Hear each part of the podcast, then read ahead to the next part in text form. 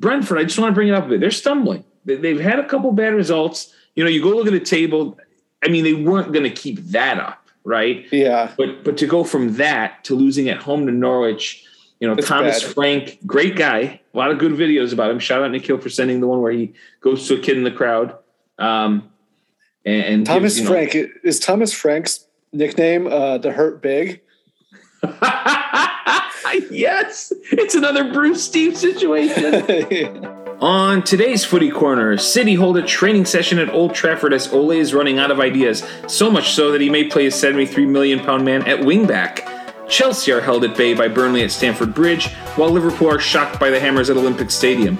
Dean Smith and Daniel Farke out, Eddie Howe back in, and Aaron Rodgers is a terrorist. Along with the typical nonce of the week and Mount Rushmore of sports team nicknames. Next.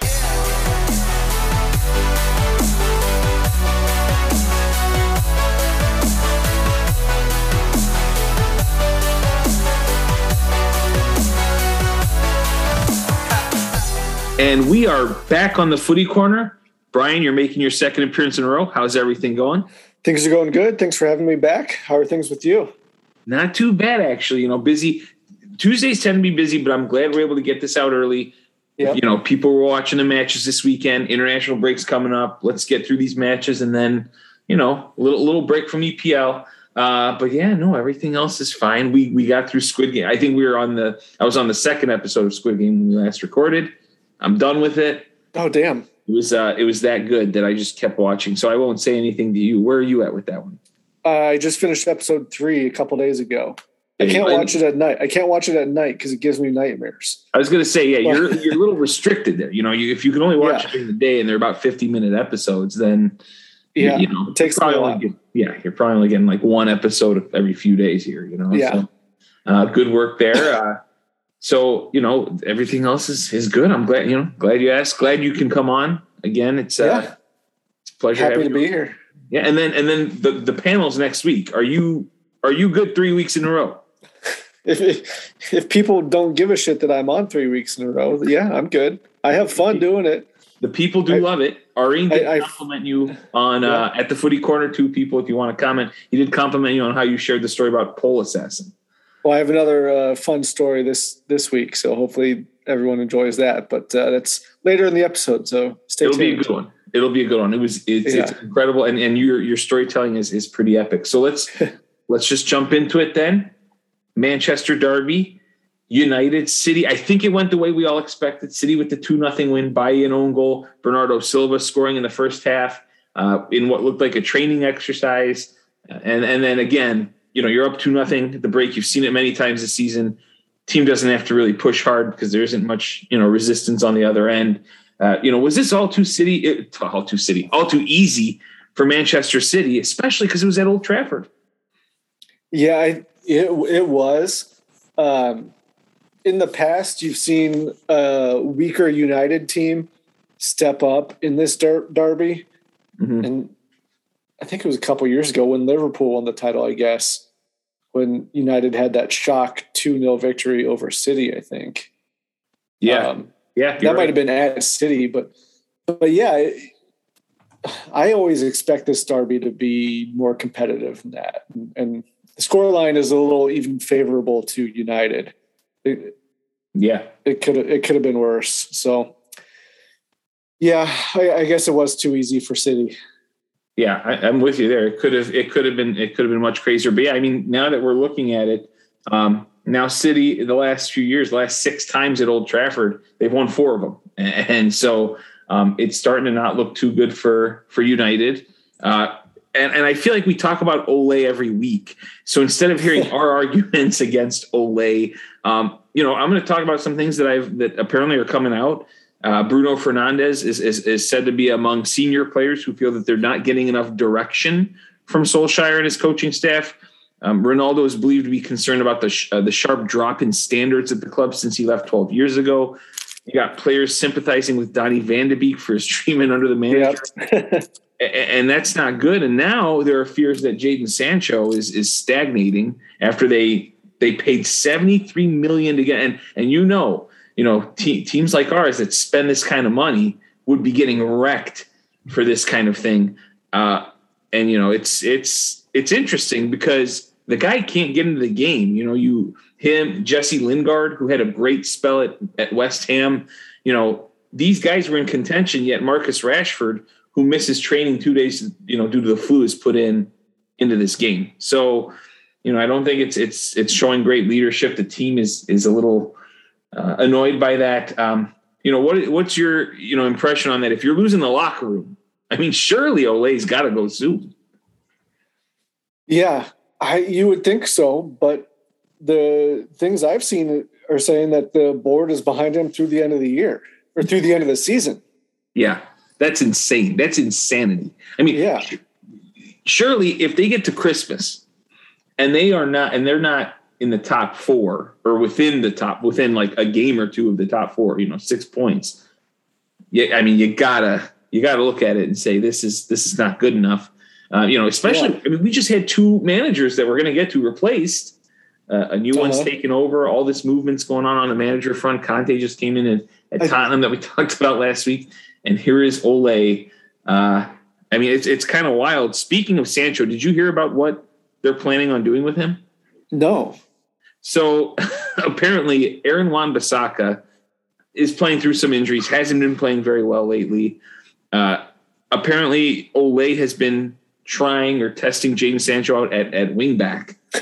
so might go to three in the back and put Jadon Sancho, which is okay, unbelievable. He'd be the most expensive wing wingback on earth. Yeah, that's wild. I mean, yeah, it's it's out of control. At the footy corner too. Everyone else, let us know what you think of Ole. I mean, we're just regurgitating stuff, but you know, big picture on United, how how much trouble? I mean, how how much has your confidence in them finishing the top four dropped? I mean, if Ole's the manager, give me a percentage on them finishing top four. He, he's never finished below third in his career as player or manager. That's a good there's, fact. There's still place, there's still time, room, and time for him to bounce back. But I have no confidence. I mean, he's not going to finish top three. Chelsea, Liverpool, Correct. and City are just too good. Yeah. And there is a, a feast of competition for 4th mm-hmm that I I just don't see a team. It, I mean, it it seems to change week to fucking week with them. But right now they're on they're on the downslope, and it, it we're like a broken record though. It it seems like it, it'd be hard for them to recover. Watch them win their next ten games. yeah. Know. But but on the surface right now, it seems hard for them to to come back and finish top four. So I, I don't see it happening. Maybe I'm wrong. Um, who knows? Anything can happen. But the, the thing about him staying or going, Ole staying or going, is there's no one available for United to, to hire, at least in terms of a, a high high profile manager name. I don't think, right? Yeah, I don't think I see one out there. You know, well, you're hearing some rumors about some of the other teams, but there are no there's no one at the United caliber. Right. Yeah, yeah, that's true. I mean, maybe Arjen has talked about Zidane in the past, but I don't know if he even has really a connection to that club. So yeah, yeah, that's that would be a wild shout. Um, yeah, it's it's tough. You're right. You know, there, there's always that situation. You have to look at who's who's out there, who's available, and, and you can argue, well, when Conte was there, maybe there was a better shot. Yeah. And and like you're saying, maybe United is waiting for the summer for some openings to occur. Yeah. Would, would if Tottenham had fired what's his name? Nuno. Blank Nuno and United had fired Ole on the same day, which team do you think Conte would be managing right now? Ooh, that's a good question. I'll say this. I think if Conte was going to go to United, it would have happened. I bet you, I, I, bet you they'd reached out to him. Okay. And uh, I think it would have happened. I mean, I would choose United personally. Yeah. I maybe Conte didn't see. May, maybe Tottenham gave in because I heard he's a very picky manager, right? You know this. He he likes yeah. things way, um, and maybe they promised him something in January that uh, maybe United wasn't ready to do. I don't. I don't know. I would take United if I'm him though. But but again, yeah, you know that's that's true. I don't know. Uh, who knows? Who knows what'll open up in the summer? What'll open up even in December? Uh, we just have to wait and see. uh, but, but I guess they think he's a better option than an interim. So we'll, we'll go that route with them. Yeah. That on the other end of it, there is City. We I do want to say, hey, good good bounce back for them. Um, you know, they had that loss against Crystal Palace. Uh, they've jumped back into second place, I believe. Um, and yep. for them, it it it was a good weekend. They they picked up points on I guess what we'd call the top the main three, right? You got them, uh-huh. uh, Chelsea, Liverpool. They picked up two on on your boys.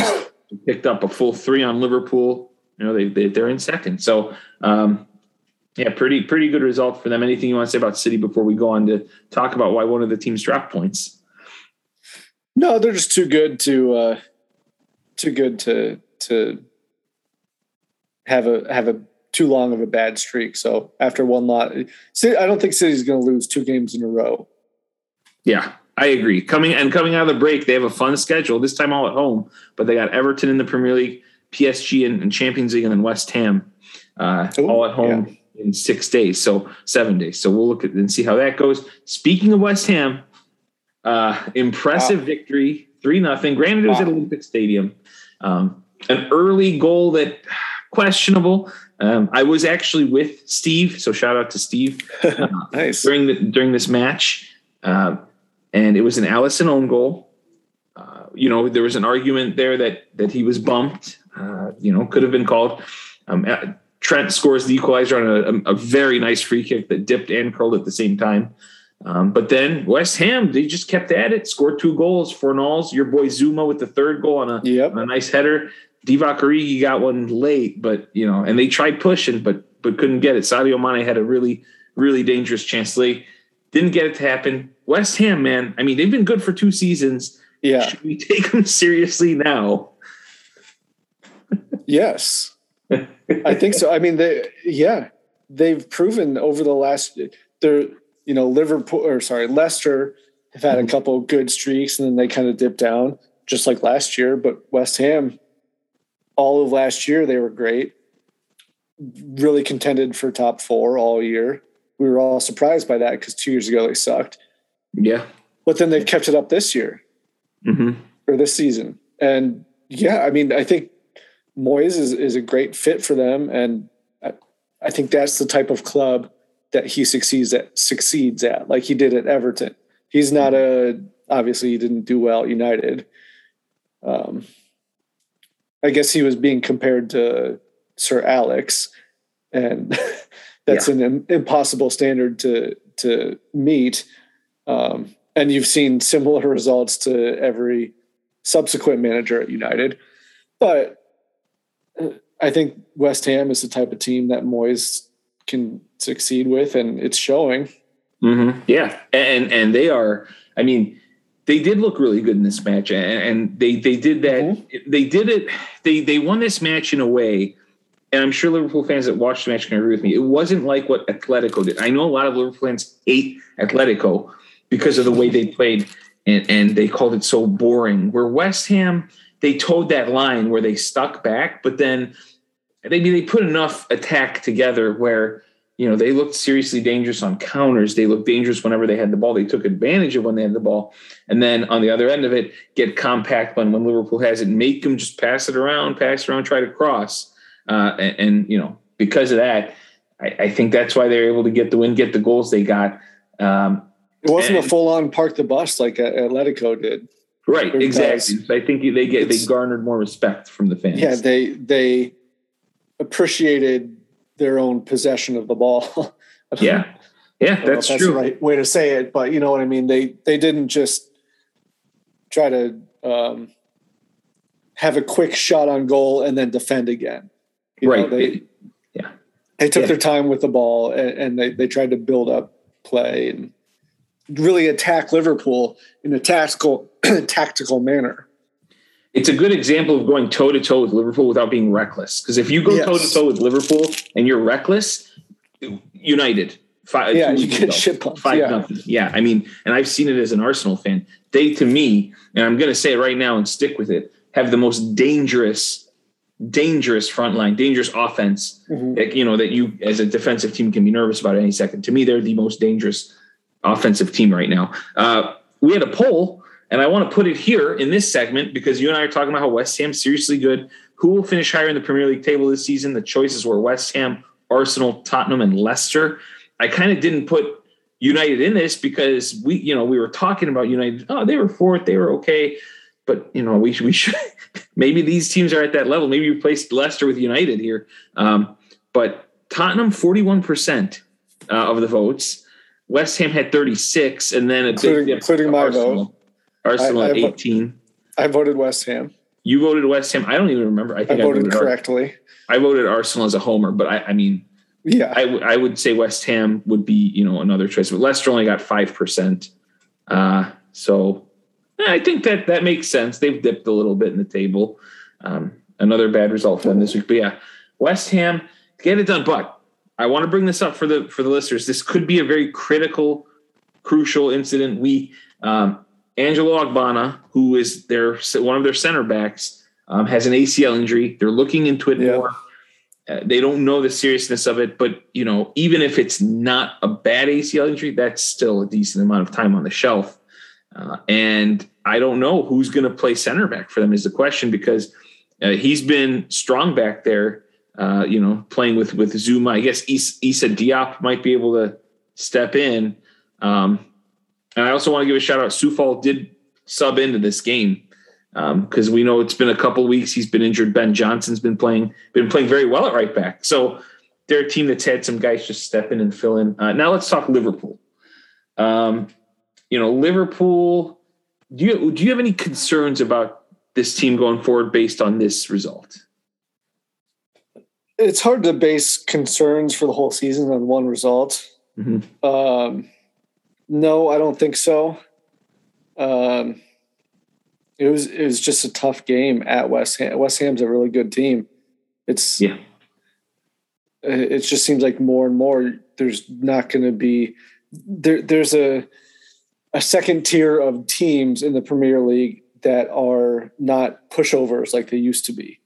It used to mm-hmm. be the top four, top six, or whatever, and then everyone else. But now it's the top four, top six, and then another four or five teams that you're going to have to grind out games against. And so, Yeah. you know what I mean? I, I, I don't think it's too too much of a concern. It's a long season. Liverpool will bounce back. Yeah, and and I, and I agree. I think they will because to me, again, their attack is so good, so strong. Uh, but you know, Naby Keita was out in this match, uh, and that Yeah. kind of forced him to put Alex Oxlade Chamberlain, who I'm I'm not taking away anything away from him, but that's where you know where we were talking about depth earlier. You know, there's the, to me, it's it's still good depth, but it's it's a drop off from their normal guys that get the job done. Yeah. Uh, you know, Keita gets the job done. Thiago did come in, but he's coming. He was coming off an injury, so he's not you know full strength right now.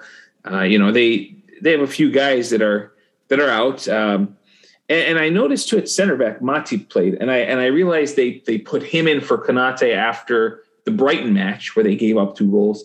Do you think now that they've given up three, they go back to Konaté and Van Dijk? Is that just kind of a rotating door on who who plays with Van Dijk now? Well, if you're playing FIFA, you put in Gomez and Van Dijk. Yeah, the- that's a good shout. But um, no, Konaté is really good.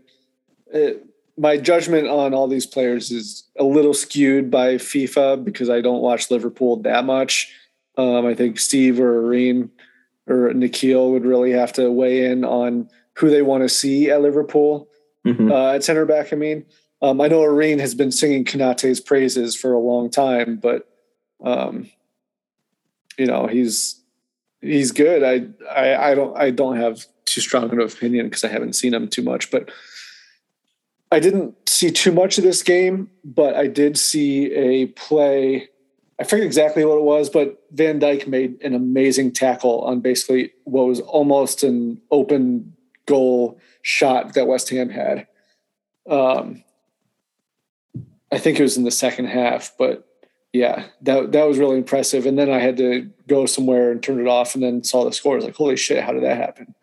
Yeah, I was gonna say he's so good. He also, I, I'm Yeah. pretty sure he bullied Jarrod Bowen into just literally dribbling out of bounds. So that was pretty funny too. he dribbled over the end line, and I think that block you're talking about happened either just before or after it. So yeah, he's, he's an incredible player, and so we're gonna have to see how they do. I want to know from the uh, the Liverpool guys. I guess we'll see him on the panel, But um, Steve, Yeah. Arlene, Nikhil at the Footy Corner to let us know um, how are you feeling uh, about this team, and, and what do you think they have to do to avoid results like this, where you, it's Yeah. not typical you see them giving up two or three goals, and it's happened a few times now. So Yeah, they've given up uh, in Premier League only. Um, they've have they have one point in their last two games, and they've given Mhm. up five goals, and they've had Van Dijk in both those games. So yeah, very uncharacteristic. yeah, Very it's not something you typically see. exactly. That's Coming, true. coming up before that, it was two five nil wins, and we were like, "Wow, Liverpool's going to win the league." But Yeah, and that's an offense that's scored the most in the league right now with 31 goals. So that's yep, crazy number. Uh, let's we've avoid we tried avoiding it for a while, but we have to come to this, Brian. The other team in the top three that dropped points, uh, your no, boys, this was this was a good result. This is good news. Chelsea won Burnley. Good news. I love it. Great result for them. Havertz with a goal and Vydra tied it. Um, Uh, yeah, good result. elaborate why it's a great result. Because in 2014 2015 season we drew burnley 1-1 and won the league Okay, in 2016 2017 we drew burnley 1-1 and won the league this Really? year drew burnley 1-1 win the league were those at home? i think so i don't know Wow, that's I mean I, that's a great. Stat. I didn't even have, I didn't have that stat. Usually I come with my my stats. I don't have any today. That was good. This is what we're this is what we need you for. Um, I, I, I meant to look it up before but uh, it was it was on the chelsea reddit that's I, amazing. I had to yeah It's incredible. Uh, their defense still is the best in the league. Only has given up four goals, but it was on the other end of it. They had so many chances. They were wasteful with them. Um, you know, any. I, I would just want to know what your observations are from the match. You're the Chelsea fan. Uh, please, you know, the, usually when Arsenal comes up, Ryan goes, "Here, it's your segment." So I, I just Yeah, ran yeah, like yeah. two minutes. So here, here you go. Let us know what what you're thinking here with Chelsea. I, I I can only base this on stuff I've read after the match. Mhm. Um, sounded like it's kind of a, a a worrying trend for Chelsea is that we played really well but didn't have the finishing touch and got unlucky. I think we had 2.6 expected goals or something to Burnley's like 0.4 Mhm. um, for all you stat heads, um, which means we should have won three to nil, I guess, if you round up and Yeah. down. Um, but I mean, that's that's just how it goes sometimes in soccer. Um, just didn't didn't finish our chances. Um, but I mean, it sounded like the the players were upset with the result, um, which hopefully gives them the juice and the hunger for for moving forward. But um, Thomas Tuchel was was happy with how the team performed. So I kind of have to base my opinion based on that. Yeah, I mean, it was it was a matter of them shooting like stormtroopers. You know, twenty five goal attempts, four, Yep. four on target. So um, Burnley had five goal attempts, two on target. So it was um, that's how I guess that worked out. Uh, you know, and then also you guys are sifting kind of through some injuries. That seems to be a theme going on right now. A lot of teams dealing with players hurt. Yeah, So Timo Werner, But- Romelu Lukaku not up front for you. this was a tough one. Yeah, Ross Bach, Ross Barkley started. So Yeah, that was wild. never yeah. um, and Pul- I don't think Pulisic is hundred percent to be perfectly Mm-hmm. honest, which we'll get to it. But I really, as a Chelsea fan, hope that he he doesn't feature for uh, the United States men's national team. But Mm-hmm. uh, anyway, yeah. I- Liverpool, Liverpool's going to have injuries. City's going to have injuries. You, you have to have the depth, and you have to you have to play through it. It's Yeah, no it was bit- excuse. It's no excuse in this league. I was a bit shocked to see Barkley and Hudson Odoi. I know Hudson Odoi's been playing decent, but them up instead of Mount, Ziyech, uh, some of Uh, these guys, you know, interesting, interesting stuff. But uh, A, lot of Chelsea fans are really down on um, Ziyech. He scored. Mhm. He scored the scored the goal against Malmo, I think. Or did he score this match? he scored No, against Malmo. It was scored Malmo. Yeah. Yeah. it was Malmo. Yeah. but apparently he was very wasteful and and everything. So people are kind of expecting him to maybe go. I've always liked him, but he he hasn't had the results that I that you would hope for from someone like him. Yeah, so we'll uh, we'll have to see how this this develop. This top three, the last two weeks, we've seen two of the three teams drop points. Uh, and and you know, I guess so now that we're hitting the break, we'll get to hit the reset button next week. Everyone that's coming on the panel that's ready to listen, we're going to do a power rankings of those three. I want to see what everyone's thinking, where these teams are at. Um, so keep that in mind, everyone. Um, or you could let us know at the Footy Corner too if you don't think you're going to be on the panel, or if you're a listener that doesn't make it on the panel and you give your opinion, we might have you on. Uh, let's yeah. go to. So now we're going to real, real quick. Yeah. To go back real quick to the uh, one-one draws with Burnley. Uh, those were both at home when we the okay. last two times we won the, the title. So that's that portent. I I put all your money, put your mortgage on Chelsea winning the title because they drew Burnley one one at home. there you go. That that's where it's at. Uh, and and now, so after you put your money on Chelsea, so hit pause, put money on Chelsea. Now we're going to shift gears, and we usually talk about big teams, but oddly enough, I think the big news was on some of the other teams this week. I want to talk right now about Brentford and Norwich. Norwich gets their first one this season at Brentford, a team that's been very pesky at home. Yeah. Uh, unbelievable. Mathias Normann scoring six minutes in, adding a goal is Pukki on a pen. Pukki watches back. and Rico Henry adds one for Brentford, but it's not enough. Farke wins a game and immediately is fired. Yeah, uh, I didn't I didn't get that. I mean, the only thing I could think of, and Steve mentioned this to me, uh, is that maybe this was planned and, and they wanted to yeah. wait until the international break to, to fire and, and assess, but it just the optics yeah. of it are so wild because they've lost like they've lost 25 in a row and Farke finally wins a match. He goes right. and he and he takes down Shrek in the forest and and he gets canned. Um, so yeah, I mean, do you feel bad for Daniel Farke at all? No. okay. He's he's still five points through eleven games. Yeah, it, it wasn't good, but they're they're they weren't the last team that didn't have one, which we'll get to in a, in a, a bit later. Um, but now, yeah, they're they they win. They get three big points. They get can. Let's talk about some of the potential candidates. Uh, right now, I kind of want to share with you what I've gathered through some of my ITK, some of the information I'm reading. The favorite for that job right now, your boy, Frank Lampard. Um, not your boy, but uh-huh. he's the odds on favorite. Funny enough, which we'll get to in a second, he actually wants Villa, apparently. So uh-huh. um, he's the odds on favorite there. Uh, also, and there are planned talks later this week um, for him. They said he doesn't mind managing a team in the second division. Uh, he, he managed Derby after all. Yeah. Uh, so that's one thing to look for. Apparently, also on their list is Dean Smith, who we're going to get to in a second, just got canned as well, and Ralph Hasenhüttl. But seeing that he's still the manager of Southampton, I'm not sure I see that happening. Um, that's apparently their short list. But again, full court press on Frank Lampard. If you're Norwich or if you're Frank Lampard, what's your impression there? I guess if Frank is desperate for work, he can go to Norwich. But uh, I'm, I don't know. It seems like a swing for Norwich rather than, well, I don't. Lampard has had a decent track record managing at both Derby, Derby and Derby, sorry, and mm-hmm. Chelsea. Didn't work out at Chelsea, obviously, but um, may, maybe maybe he would be suited well at Norwich.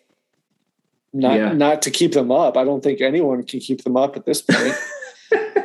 but maybe maybe he can do what Farke did and have them run away with the championship title next year.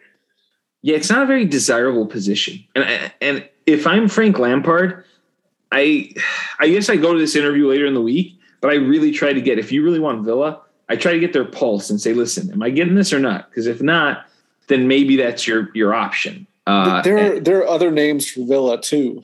There are, and we're yeah, which we'll get to say there are a lot of big names for Villa, and so that's why I'm yeah. saying if I'm him, I, I, say, listen, is there a chance? If not, I'm going to Norwich. I mean, yeah. otherwise, uh, I mean, Dean Smith's also a good option for Norwich. He did bring Villa back up after they struggled. He just had a bad run, and, and now he's canned, which, well, again, yeah. we'll talk about in one second. But yeah, um, at the footy corner too. Let us know who you think Norwich's next manager will be. Will be someone that's not even on this list that we're talking about. These three, you know, they. I just thought was very interesting. They mentioned Ralph Hasenhüttl. Like, it's a guy that's already uh, employed by another team. So how does that work? You know, like what?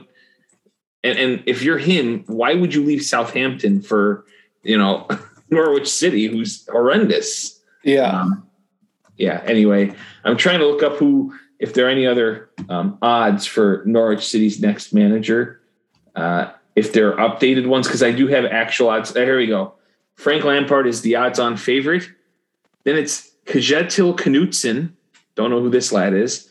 Uh, Dean Smith is 3rd uh-huh. and Russell Martin. Do you remember Russell Martin? He was their captain. Not at all. Oh no, he was a center back for them like four or five years ago. He's their captain. And I made fun because there was a baseball player named Russell Martin.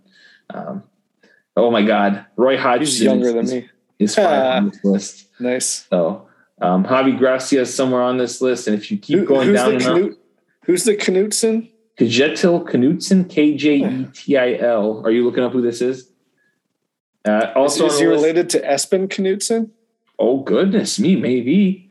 Way down on the list, Scott it. Parker and Roberto Martinez. By the way. Um, okay. Scott Parker, sure, but yeah, this Kjetil lad. Um, so here's he's he's currently the manager of Bodo Glimt. Oh yes, yes, yes. Didn't they have a good result against someone recently? Uh, Roma, right? Yes. There you go. Two, so, two wins over Roma in uh, Europa Conference or some shit. He's basically uh, Jose Mourinho is his bitch. Flavor of the month. That's what he is. Yeah, if you can beat Jose, you're in. Uh, the last thing I want to say before we get over that, so let us know, people at uh, at the Footy Corner too about Norwich, Brentford. I just want to bring it up a bit. They're stumbling. They've had a couple bad results. You know, you go look at the table. I mean, they weren't going to keep that up right? Yeah. But but to go from that to losing at home to Norwich, you know, it's Thomas bad. Frank, great guy, a lot of good videos about him. Shout out Nikhil for sending the one where he goes to a kid in the crowd. Um, and, and Thomas gives, you know, Frank is Thomas Frank's nickname uh, the Hurt Big. yes, it's another Bruce Steve situation. yeah. I love it. Steve Bruce Bruce Steve Thomas Frank Frank Thomas the Hurt yeah, Big. I like that. Hurt Big. I, I, it might be, and I I think I have that. That's beautiful. I never thought of that. Um, we should put it in existence. So those listening, yes. please tweet at Brentford and and let's get them to change his nickname. But, but yeah, if you're him, if you're him, do you are are you a little nervous and thinking, hey, we we're stumbling. Um, you know, we sit there with I believe it's 12 points and the you know the relegation teams. I think safety. You know, the Burnley has eight. eight. Yeah. So do you start getting a little nervous? No, they've they've been good enough. Mm-hmm. I don't know. It, yeah, just I guess it's probably the last two matches because Burnley they lost three yeah. one and Norwich they lost two one, and those were two teams and are two teams in the relegation zone. And both teams, their only wins are against Brentford. Correct, and Brentford has lost four straight overall in the Premier League. That's the other yeah. thing I want to mention. I mean, the other two are yeah. understandable: Leicester and Chelsea. Yeah. You know, all this after they beat West Ham. This is wild. I just, beat West Ham and drew Liverpool, beat Wolves. Yeah, yeah and then this run. Just they got some easy matches coming up, like against Tottenham and Manchester United. So they're good. Exactly. Exactly. So they play they play Newcastle next. So if they lose the Newcastle game, a team that they will lose. They lose to relegate. The teams that are in relegation zone beat Brentford. They're going to lose. Yeah, if well, we'll see. if they do, and it's their third straight loss to a team that's winning their first game of the season, then give me until the Newcastle game before I judge. Okay, hot, then it's hot seat hurt big. Yes, hot seat hurt big. okay, well, let's talk about another manager that got canned. Dean Smith after Southampton beats Aston Villa one nothing. Adam Armstrong scoring a goal in the third minute, and then I guess no one else decided to do anything. Uh, yeah, I, I, want to talk about Dean Smith before I say anything about Southampton, which will be really brief. Uh, Villa cans and this one was a little different than the Farke one. You know, Dean Smith has lost five in a row. And the fans, from what I gather, they really love him, but they just all said it's time. And I actually somehow mm-hmm. through my my timeline know some Villa fans, and so these are just some different tweets from Villa fans. I just want to share uh, at John Gregory seventy seven, who has a check mark says Dean Smith gave Aston Villa Football Club the kiss of life when the club was an embarrassment to Villa fans, and he rekindled the love and passion and success on the field where so many others had failed hopelessly. Dean, you will be forever remembered at VP um, Villa Park. Thank you. Uh, Ty Bracy at Ty Bracy adds whether you think Dino being sacked is right or wrong, the man did a huge amount for us. For me, it's more than just a manager. I had an attachment to him. Some of our most heart wrenching moments uh, were with Dean in charge. I'm grateful for everything he did for us.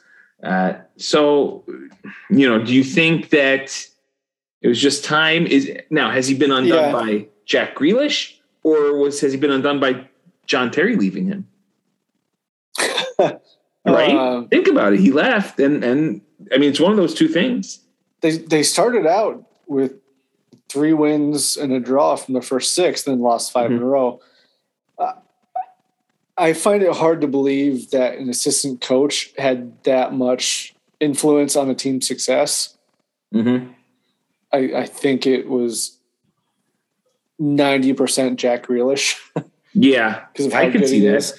Yeah. Um, I mean, don't get me wrong. John John Terry's great. He's been he's been fucking wild on Twitter this last week. But, what has he done on Twitter? Uh, so so he officially joined Twitter. He doesn't have a blue check mark or anything, but people have been getting cheeky with him about like him fucking a teammate's wife Uh-oh. and whatnot.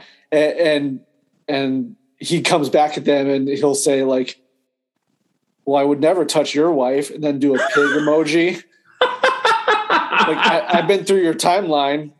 No one's gonna touch your wife. Pig emoji. Oh my god. He's just been clapping back at anyone that comes at him. Oh my god. He's just like I don't know if you heard about this. I'm going to do a brief aside. I don't know if you heard about the basketball incident that happened last night. Uh, Nikola Jokic ended up pushing Markieff, one of the Morris twins, um, after he thought it was a cheap shot. And it was a really bad hit, like the guy's head jerked backwards. And then the other Morris brother came on and tweeted at Jokic. And apparently, Jokic's two brothers made an account at Jokic Brothers. Did you hear about this? And they they tweeted back at the the Morris brother that was defending his brother and said something about you know don't threaten our brother and we're, we're going to come after yeah. you. And it was confirmed Jesus. that that was really them. So just like John uh, Terry, they didn't have a check mark; they just made an account. So yeah, some new people just wreaking havoc online. uh, That's wild. Yeah. Speaking of him, let's let's go ahead and talk about him. He is the favorite at, at even odds to take over so did he do this on purpose? Did he leave so that Dean struggles and he's like, "This will be my job now. Uh, I'm I'm doing this." There, there's that report. He is the odds-on favorite on uh, you know on sports betting sites. I had an ITK though two nights ago, so I don't know if it's behind. That that said this: Aston Villa will make a formal approach to Rangers to speak to Steven yep. Gerrard. That's what I heard. Yeah, and are determined to make him the next manager. So I have an ITK that says that, and he's third on or he is on the list. He's fourth at 12 to 1. So if you want to bet some money, I would put a little on Steven Gerrard right now. I, I heard the Gerrard rumors were the ones I heard. I did I honestly didn't hear the John Terry rumors. I guess well, the, the Chelsea Reddit has been all about his Twitter clapbacks more so than his uh, managing uh, odds. But yeah, I, I heard about uh, Gerrard. Yeah, Gerrard uh, is, is comes in at fourth, but I, yeah. I'm a little shocked. I think you know, that's it's pointing at going his way. Terry is apparently first in the race. Paulo Fonseca, um, who did he? Uh, Roma, the former Roma manager, is apparently on this list. Then it's Lampard, then Gerrard, and then Chris Wilder makes an appearance on the the list. Um, Nuno is think, is sixth. Yeah, you you would think they would want an English manager. Yeah, that's what you'd think, and that's why I don't really consider Paulo Fonseca. Yeah, I don't, I don't know. I just I think maybe with the experience they had with Rémi Garde in the past, a French manager, didn't work out too great. Very brief time there. Uh, yeah. Uh, I just yeah, I don't see it happening. So anyone that's English here, Terry, Lampard, Gerrard, Wilder, um, Lucien Favre is on this list. That's why I think it's. I think John Terry is a stretch for them because he's mm-hmm. never managed a club. Yeah. at all. He's been an assistant coach, assistant manager, whatever, but he's never managed a club. Mhm. And your first managing job being uh, at Villa, trying to keep them up in the Premier League, would be pretty tough. I think Lampard would be a better fit, and Gerrard would be a better better fit too. Yeah. Well, you'll have to pry Gerrard away from Rangers, and, and you know you think he Yeah. can sit and wait for his his shot. You know he doesn't have to just jump on this one. Um, not Right. that this is a bad one. This is a decent one. This you got ownership group that has some money, uh, and and we'll see what they can do with it. Um, so yeah, I, want to give a quick shout out before we move on at the footy corner too. Let us know who you guys all think um, Villa will take, and I think probably by the panel episode, we might know who the Norwich and Villa managers are. I'm so I, I'm kind of excited. I'm going to be navigating Twitter to see what comes of it because I think I think there'll both be some interesting hires and it'll be cool to see the direction these teams go in. Uh, before we move on, I want to give a shout out to myself. Uh, when we were saying which team will have a good half or, or, segment of matches, right? We circled. I think a lot of us circled Chelsea because of their fixture list. Uh, I mentioned Southampton. So since that break, Southampton has had four matches. They've won three and drawn one. Uh, and so, yeah, I just want to shout out myself. I told everyone that they would uh, have a good little run here, but that doesn't mean they're going to have a good run the rest of the year. I just saw good matches. Yeah, thank you. Well- well done, well done. Yeah. Good job. So it's because they were playing Leeds, Burnley, Watford, and Villa. So that, that was Yeah. the reason for my uh, pick. Anyway, I wish I could bet as well as I call that. Um, we'll get to that later. Uh, just some quick comments on the, the rest of the matches. I mean, this one wouldn't be up here if it weren't Conte's first match. Everton, Tottenham, nil nil. Uh, you know, a lot of people saying, "Hey, it's it, it, it kind of worked out okay because Conte."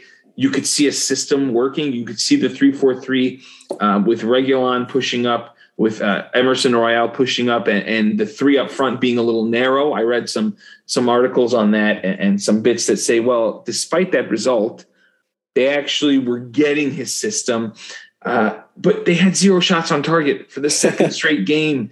You have seen how you know a team you you, you rooted for a team with Conte as the manager, and, and you saw it took some time. So should Tottenham fans be concerned about no shots on target in the last two, or should they be more happy or excited that hey, they, they look like the system is is gonna work because it could yield better results in a month, you know? Yeah, don't be too concerned yet. Mm-hmm. It took a while. I, I mean, there's the the famous picture of the Chel- Chelsea title winning season in the Ars- in the middle of the Arsenal match. We're down three 0 or something, and Yeah. Um, I think I mentioned this on the pod a couple weeks ago. Um, Marcos Alonso coming on and holding up three fingers to the defender to show him, you know, we're we're changing the system, and that was the turning point of the season, and that was um, six games into the season. We Okay. lost to Liverpool the year, uh, the week before. We were down three 0 against Arsenal, and then we changed, and it just we went on a run of twelve wins in a row or something, and and Yeah. ran away with the title. So, yeah, don't don't judge a manager by his first two matches, which have both been draws. I think, or no, a, a draw and a one goal win against a farmer team. Um, so yeah, g- give him time, uh, but frankly, I, I hope it doesn't work at Tottenham. Uh, yeah, same. I agree. I think that's really all we could talk about that match. I, I don't think it was noteworthy. I think it kind of stunk.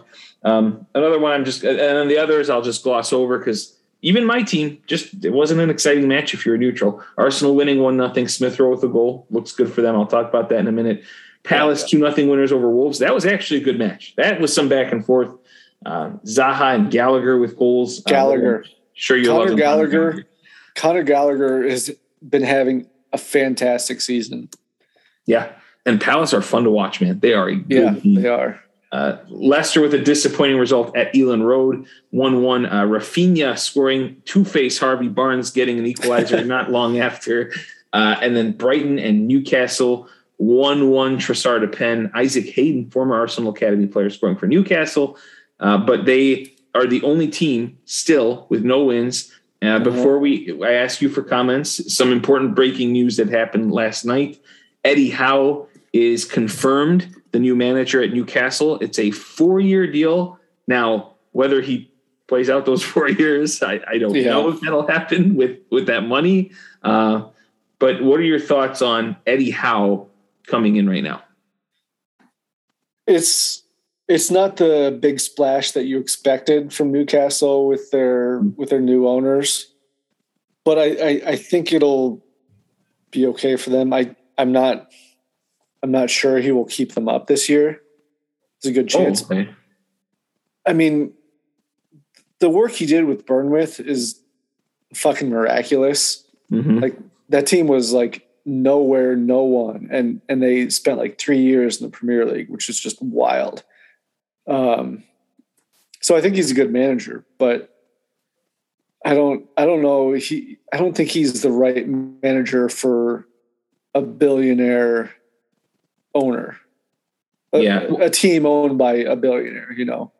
Yeah, well, but that's why I think it's a good hire right now. Like what you said, what he did with Bournemouth. I think they want him to try to do that in this four or five month period here with uh, with Newcastle. It remains to be seen how much they'll invest uh, in in January. But it's kind of scary to think if Eddie Howe did that with Bournemouth, what can he do with money? But again, you never know because Yeah. Moyes had money and then you know. So Yeah. uh, but but I think it's a good it's a good idea to keep him up for this season. Do I think he'll finish the four years? Absolutely not.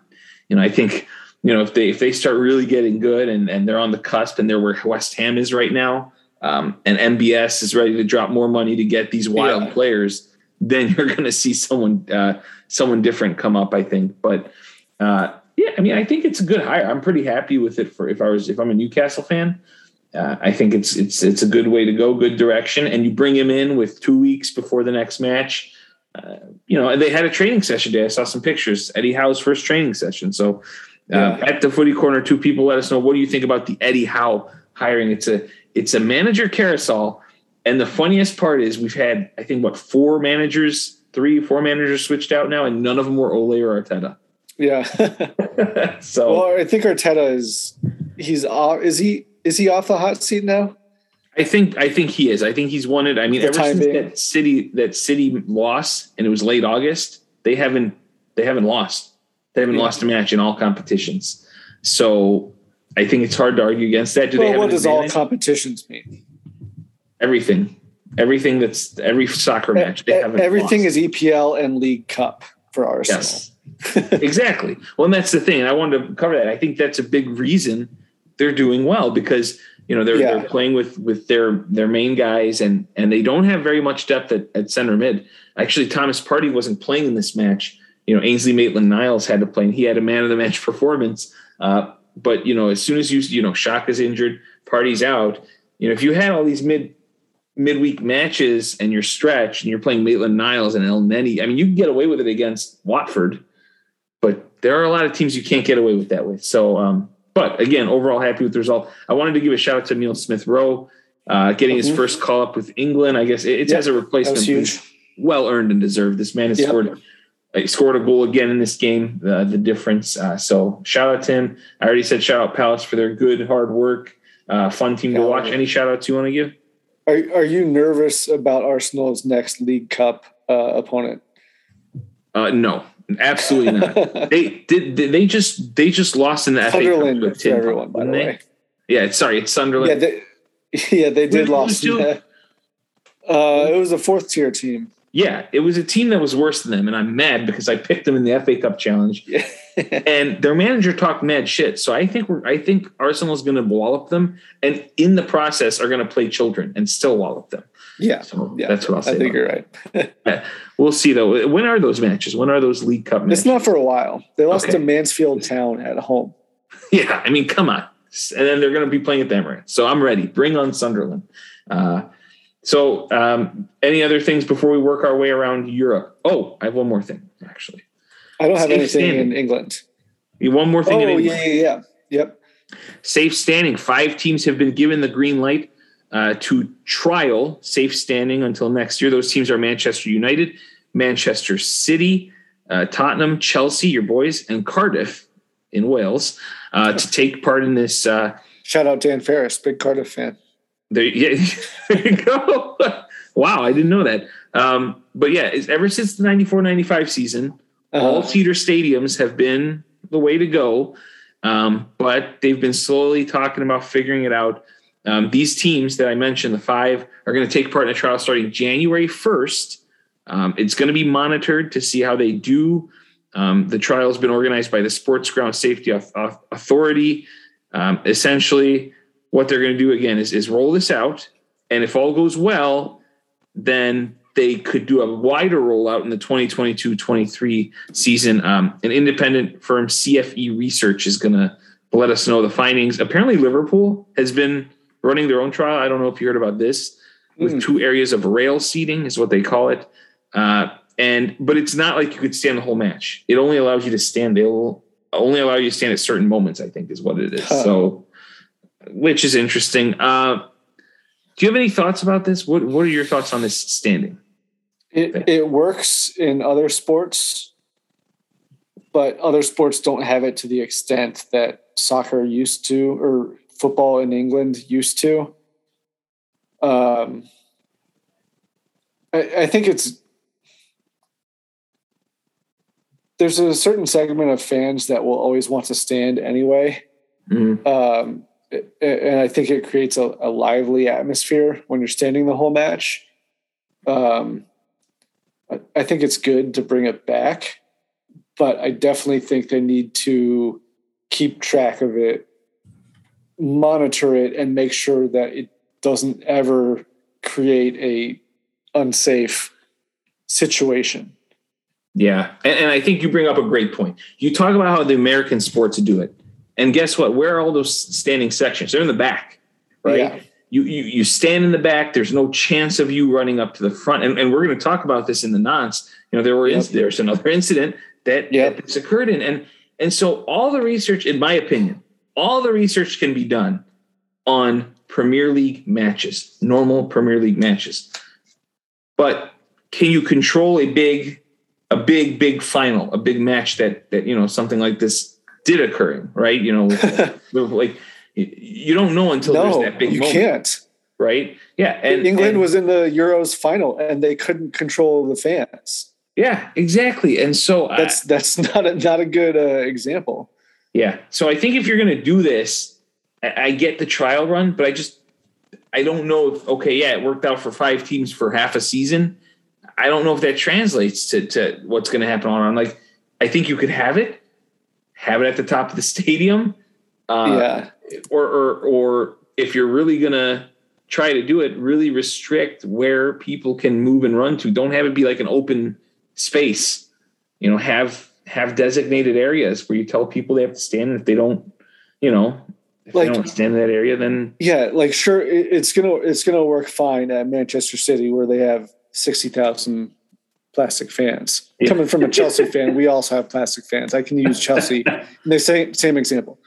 But if you have standing seats at fucking Millwall, yeah, and they're playing against West Ham or something, that right. that shit's Derby match. fucking wild. Yep, that's yeah. the or, key. Yeah, or Leeds. Hmm. Yeah. How how many of these matches? I mean, that's where I think they got to do the research. Watch to see what happens in the rivalry match, and then really, really monitor it carefully because that that's yeah. where the danger comes in. And I don't know if they can do it with with restrictions. I say go for it, but like you've been doing fine without it since 94, 95. So if you're going to add it, just just add it to the top. Let the rowdies stand there and yell, or add it yeah. to the top of each section. Like if you really want to, you know, create a space you know an area in the back of, a, of an area make it tiered yeah. say hey you can sit in this section and stand but you can't run past this point then you got people running into each other so yeah um, we'll see how that goes at the so, corner two real quick sorry this, uh, this is just random totally off topic i'm just clicking around on wikipedia as we're talking mm-hmm. did you know leeds united was 44% owned by the san francisco 49ers I actually knew they were partially owned because we one of our episodes was the Leeds 49ers, and that was what it was referring to. okay, they, they are, that was a, I, I didn't know. I'm sorry, four percent. I, I just, I just saw that. Yeah, isn't that wild? Yeah, I think I think their players. Like I've seen interviews with their players going on, um, and and on some other podcasts, and they had like I don't know if they had to say it, but they said they're Leeds United fans. I can't remember who it was exactly. Uh, was it the Jimmy guy Garoppolo was a big uh, Leeds fan? no, I think the, the, kid the kid from Notre Dame, McGlinchey. I think, who went to an offensive lineman who went to San Francisco. He mentioned it, but uh, but anyway, any thoughts before we go to around Europe? No, get us started on Europe. Okay, I'll go ahead and get us started there. Uh, La Liga. Let's just again, we're going to make a quick foray, couple minutes in each league, nothing more. La Liga, Barcelona, they kind of stink, uh, and what I mean there is they had a match this weekend, and they they blew a, a three goal lead. I mean, this is, and I get it. You know, they have an interim. You say, oh, they have interim, but they got rid of Ronald Koeman for making the kind of mistakes that happened in this match. And you could say, well, you know, they they they played a good team, but they really didn't actually. They they were playing at Celta Vigo, who's decent. Um, but when you take a three nothing lead in the 50th minute, you're up three nothing.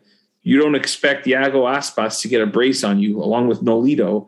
Um, and again, Barcelona, where does that put them in the table? It puts them at ninth, 11 points off Real Sociedad. You know, we were talking about, oh, earlier it was only six points. They're going to be fine. Now they sit in ninth. Uh, even off fourth place, they're, they're six points away from Atletico Madrid. Uh, you know, my question is, is, is it possible? I mean, I'm kind of reveling in this. I'm kind of enjoying seeing Barca fans struggle because they never do. Uh, but is it possible you think that we don't see him in Champions League next year? Like, is that a thing we can start thinking about? it, it doesn't seem possible. Uh, I will right. say no one, no one ever expects Iago Aspas. Just like no one ever, no one ever expects the Spanish Inquisition, and that that might be a joke that only my dad understands. Oh my god! All listeners to the podcast. So shout out my dad, Monty shout Python. oh, big Monty Python guy. Um, yeah. But yeah, so you know, La Liga's got Barcelona there. Uh, let us know at the Footy Corner too. Barcelona, are they in danger of not making Champions League right now? Real Sociedad leads the league on 28 points, but Madrid, Real Madrid, and Sevilla have a game in hand, so they have 27. They're more real contenders as we as we as we think. Atletico Madrid with 23 points. And then again, Barcelona six behind that, and and again, that's a, oh they could come back, but this isn't your old Barcelona. This team doesn't have Messi. This team doesn't have Suarez. They don't have Neymar. Uh, so we'll see if Ansu Fati can can lead the rush because uh, yikes there. So that's our little La Liga run. Yeah. Uh, let's hop over to. Or do you have anything else for La Liga? I'm just looking at their lineup.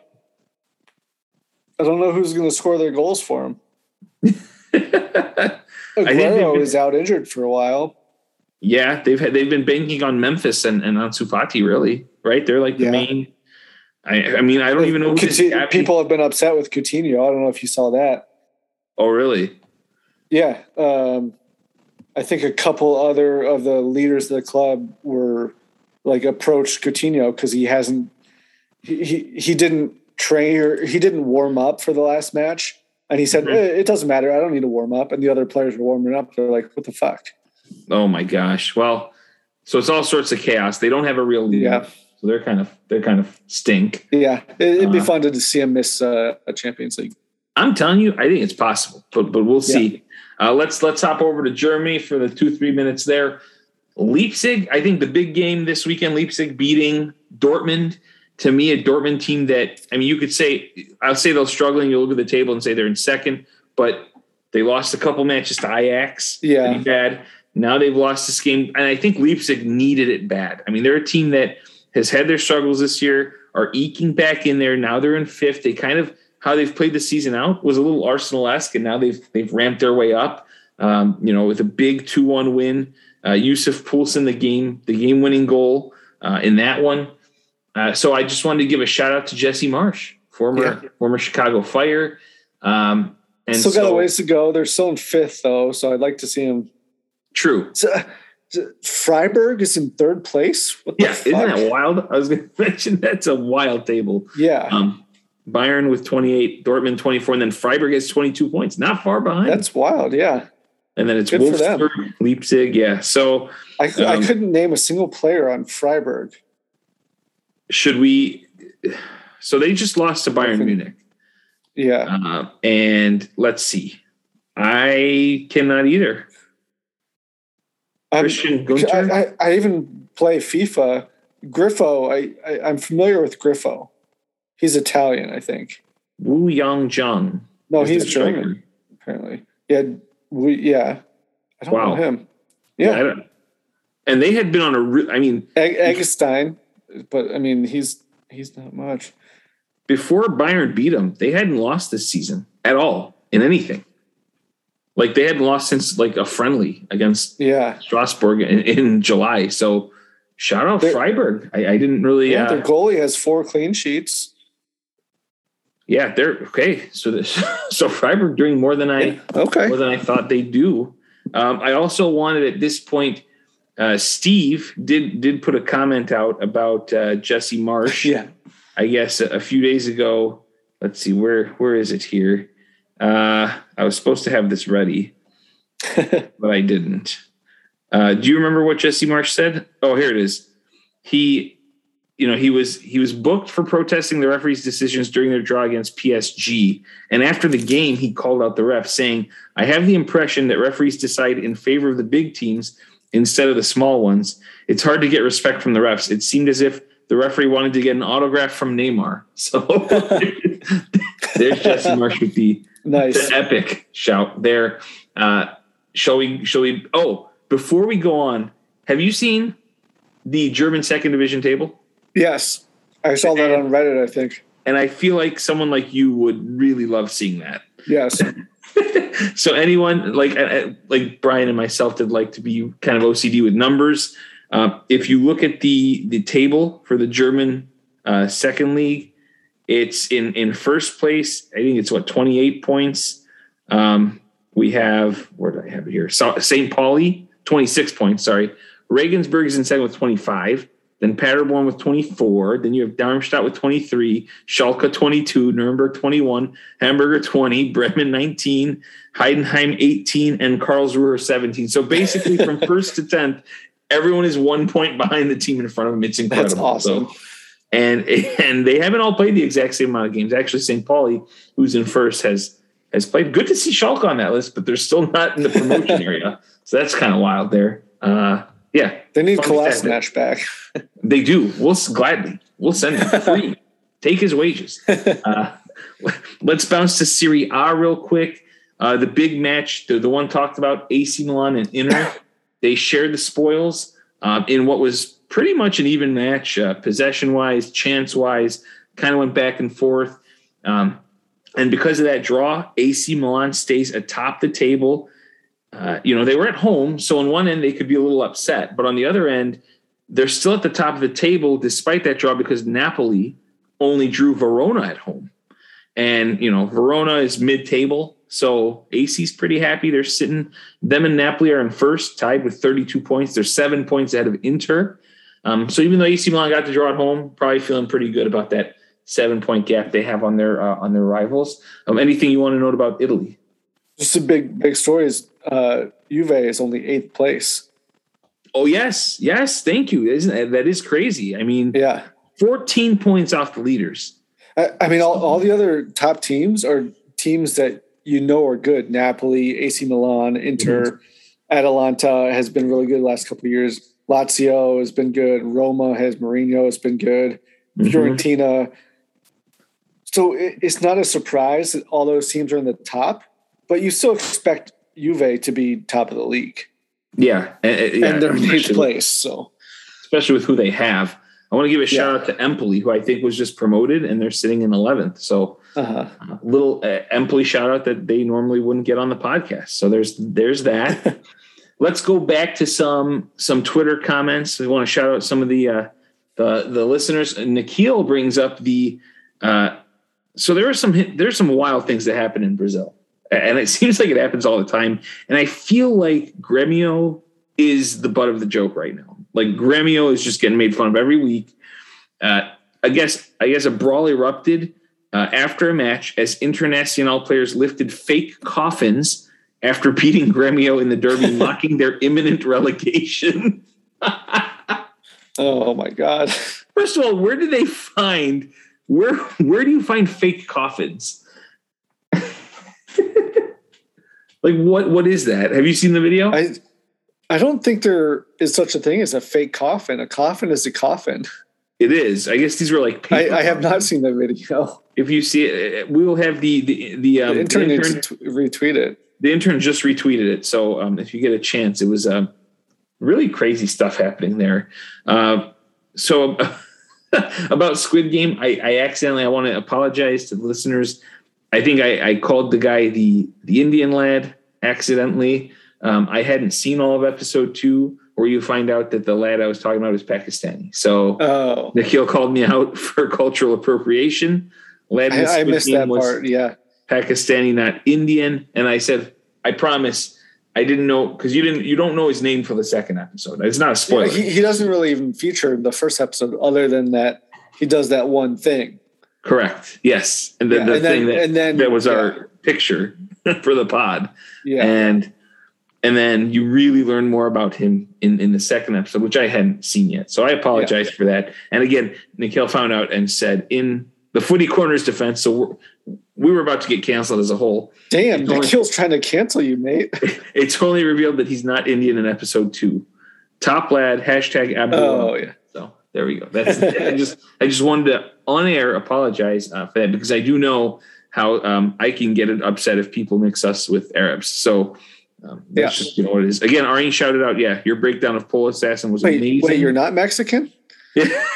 I've been I've been asked before. I've been asked. That, Uh, that's a quote from. Uh, I, I'm not racist. That's a quote from um, Super Troopers. Donald Trump. No, I'm kidding. Uh, Don- no, I would never. No. no, I'm kidding. But yeah, uh, moving on to um, Steve says the Venezia kits, Venice team from Venice. Yeah. He says their kits are the best. I want to know: Have you first of all have you seen them? let me let me look at.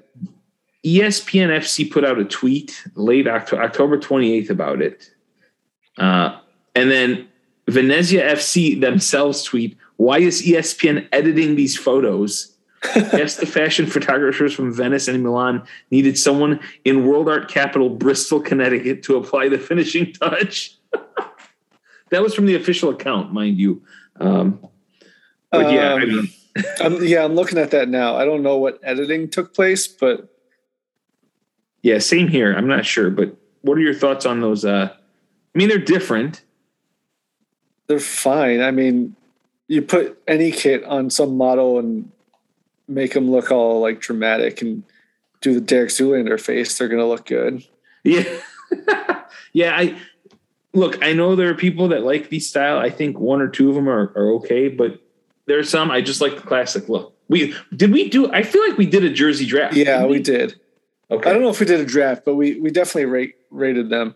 The Yes. the the red one with the black shoulder sleeves, Yeah. I think looks the best, I agree. That's the one I like. and the, it's got gold lettering on it. It- yeah, And the that one looks above that it looks is unique. classy. The one above it's unique. I think that one's Yeah. that could, that could be done right with the right shorts. So Yeah, All right. Uh, yeah, at at the footy corner too, let us know what you think about the Venice uh, kits, I suppose. Now we got to talk about our boys. Uh, Maritimo uh, looked terrible again. I feel like we're saying this week in, week out. They were down 3 nothing at the half. You know, had Darn red- three penalties. yeah. Th- yeah. That, first of all, that's bananas. Yeah, I've never seen that before. It's Giving it's- up it's- three penalties and a half. What like what, are, they, doing? What are what are they Oh, freaking God. doing out there? You know, they they sit in uh 17th. We've we've Out of we, uh, 18, there's only Lost. 18 teams there. Yeah, and, and the best part is the same guy made all three penalties. João Pedro made Yeah. all three. Like, did the goalie not figure out how this man kicks the ball? Um, we get a red card in that half, so we're already screwed. Then the manager decides, let's put Joel in. Shout out Joel, played again for the first time Yeah, in a long time. Then since we saw him in person. Right. And then he got hurt. Then, then he puts Ali Alipour in, who scores Yeah. later in the match. yeah, But this manager, what's he doing? Why are these people on the bench to start the match against Tondela? I don't I don't get it. Um, Yeah. Do you, do you have any answers? maybe match match fitness or something. I I don't know. Yeah. And, and again, I went through the Twitter mentions and like all the people are saying, get this manager out. And our good friend came on and like wrote some really meaningful tweet. He used almost every character. Like I translated to English. And then again, he, he signed it off with suck motherfuckers. So our boy and Maritimo. I wish I could find out who this is. Oh man, Um, but yeah, do you, do you think that if this continues in, into Christmas, we shit can the manager? I guess so. I don't, I don't know. It's hard to tell. Ferrero Rocher is next, and and luckily they have three weeks off, so maybe there, maybe our stadium is is going to be ready. Uh, I don't know what the fuck is happening with that. Maybe our players will be ready. I don't I, know. Joel, a lot of time to rest. Yeah, I, I ran, random point about Maritimo. I, I saw on Reddit. I I don't think it was on a subreddit I follow. I think it just came. Maybe it was a soccer subreddit, but someone put together a Google Maps like feature that identified every single uh, stadium that Cristiano Ronaldo has scored in in the world. Mm-hmm. Okay. And the stadium that we saw Marito in is one of them. Really? All I thought right. it was fucking awesome. That is. We were where yeah. Ronaldo has scored. Yeah, Cristiano Ronaldo has scored at that stadium. I'll take it. I'll freaking yeah. take it. It's better than how the team's doing right now. Um, yeah. You know, all our loyal, all the loyal Maritimo fans, let us know how you're feeling at the Footy Corner too. I mean, we've got three of us in the group. Yeah, Steve, kill Jeff, you're more than welcome to jump on board with us. Uh, it's painful though, we'll tell you that. uh, heading into the international break, we'll talk more about it in the next episode. Big matches coming up. In some instances, we're going to find out who's qualifying for the World Cup. I think in Europe, you're going to get a lot more qualifiers coming in. Uh, in Asia, we're getting we're going to start hitting the halfway point. Um, in CAF, we're going to start hitting the end where we know who the playoff teams are to play each other. And in CONCACAF, where we're concerned with, uh, I believe we will also be hitting the halfway point. Um, you know, the U.S. still sits in second. Uh, they have two matches coming up. This one instead of three. You know, they've had three before. We'll see them finish against. They'll start. Sorry, against a team they haven't played yet. That's Mexico at home, and then their second match is the first repeat match, uh, and that'll be at Jamaica. Now, knowing that we have Mexico at home, uh, Jamaica on the road, no fans in the stands. I don't. I don't remember exactly why. I don't know if it's a COVID thing, but they're going to have no fans. How many? I feel like it's not a COVID thing, but I don't. I don't know that for sure. I Something happened, and Jamaica doesn't have fans. Yeah. So that that works well in the U.S.'s favor, who is terrible on the road in Concacaf. Yes. Uh, we'll revisit this when we discuss next episode, but real quickly, just two things from you. One, a prediction: how many points are they getting out of six? And two, what do you consider okay, and what's a good international break for the U.S. out of the six points? Uh, I mean, Patterson would be able to weigh in more here than me. Shout out Patterson. Which we'll hope to have on next week. Yep. So the game against Mexico is in Cincinnati. Yes. So obviously, United States Soccer Federation is trying to. They, they think the mojo has gone out in Columbus. They're trying to shift it down I seventy one to the new stadium in Cincinnati. No more Dos a Cero, I guess, huh? In Columbus? Not in Columbus. They're, they're hoping it's Dos a Cero Cincinnati style. All right. Um, with some uh, um, skyline chili on top or something. okay, we'll see what happens. So for you, how many points? Um, fuck. I didn't know about the no fans in Jamaica. Hopefully that's oh. a good thing. Yeah. Let's see. What what was our last result against Jamaica at home? I think we shit pumped. Was it three nothing? I'm looking. Can't I, rem- I, remember that was one of our more comfortable games, and, and that's two, just because two nothing. Pepi two scored nothing. twice. Okay, Pepi had a day right. I I don't know. Maybe I'm just a pessimistic fan. I am not confident about either of these matches. Like you okay. said, we suck away in Concacaf, and then Mexico's um, home. Yeah, yeah. I, I, would say we we should be getting four points. Mm-hmm. We need to at least get one point from Mexico at home. Right and maybe write off write write the away match off. Um, mm-hmm. I don't know why we're not playing Mexico in Denver when we have to play Mexico in Mexico City at fucking seven thousand feet elevation. We should at least, I I guess. Maybe they're used like to elevation, it, so you don't put them in Denver. You put a team that doesn't play at elevation. In Denver. yeah, Denver. but it, still, you get the well. Yeah, I guess they're all over the place to Their players. Mm-hmm. Um, yeah, I'll say I'll say four points. We sh- we need to win against Jamaica and we need to draw against Mexico. Prediction um, is one point. oh wow! Okay, we lose against Mexico and draw against Jamaica. Whew, and, okay. I, and I hope Pulisic does not get hurt. I'll be very pissed if he gets hurt. All right. I, I can tell you all the Chelsea fans were very disappointed that he got called up and and the state of the subreddit was like, oh, he's gonna go to these CONCACAF matches and get the shit kicked out of him.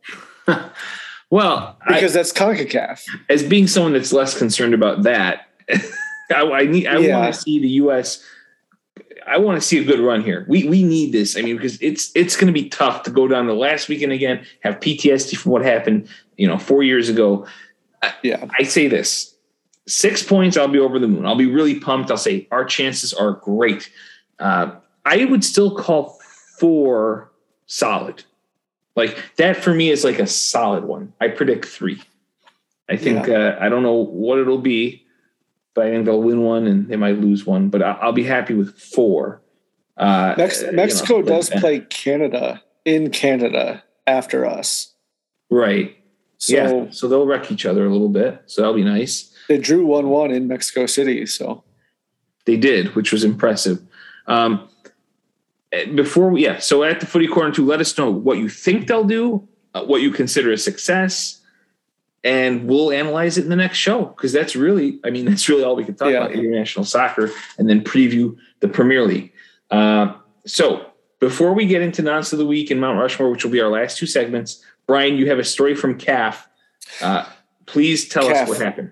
Yeah, so this is the CAF. CAF is the Confederate Confederation of African Football. For those of you not in the know, um, I need to find this now. So I wasn't sure if this is going to be. I, I, don't know enough about it to nominate it for uh, nonce of the week. Um, for CAF being possible nonce, but so let me try to tell the story without falling all over my my own words. I think you um, typed I, it pretty well when you said. I typed it well, but I don't want to just straight up read straight from what I typed. Okay. I saw this on Reddit this afternoon while trying to look for some stuff for uh, for the pod. Mm-hmm. So there's a team, an African team in um, in the country of Mali, which is an African country in the Western Sahara Desert. So it's over on the west side of Africa, up top. I know people aren't as good at geography as me. Like Irene's not nearly as good at geography as me. oh boy! Just there you go. There you go, guys. Uh, geography challenge. It's coming. It's coming. Um, so anyway, it, it, it's kind of on the northern half of. Um, it, it, borders Algeria, if you know where Algeria is. Um, so a team in the most previous season, a team in the second division of Mali football made it to the final of the essentially the FA Cup for Mali, the equivalent cup tournament. They ended up losing that game, but it, you know it was a Cinderella story um, to make it that far. It, it, would be like Preston making it to the FA Cup finals, you know, mm-hmm. in, in, England. Um, so so they lose the finals. That's disappointing. The, the the team that won the cup also won the Mali Premier League, which earned them a spot in the CAF Champions League. Um, mm-hmm. And the cup winners are supposed to get a spot in basically the CAF for lack of a better word, Europa League. It's called the right. CAF Confederation Cup. Mm-hmm. Um, so all the cup winners in all of the African cups go to this. It, it's Europa League, but for Africa. Um, but the rule is for Mali, if the winners of the cup are already qualified for another competition, then the runners up go. So the second tier Mali team are now in this Confederation Cup. Incredible. Um, Europa League. Yeah. Uh-huh. And this is this is like a dirt poor team, just a ragtag group of Mali legends, basically. Um, so so they get drawn in in the first round of the Confederation Cup against a team in Liberia, and that, that's also on the northern part of Africa. It's on the coast of the Atlantic. Um, there's only one country between Mali and Liberia, and that's Guinea.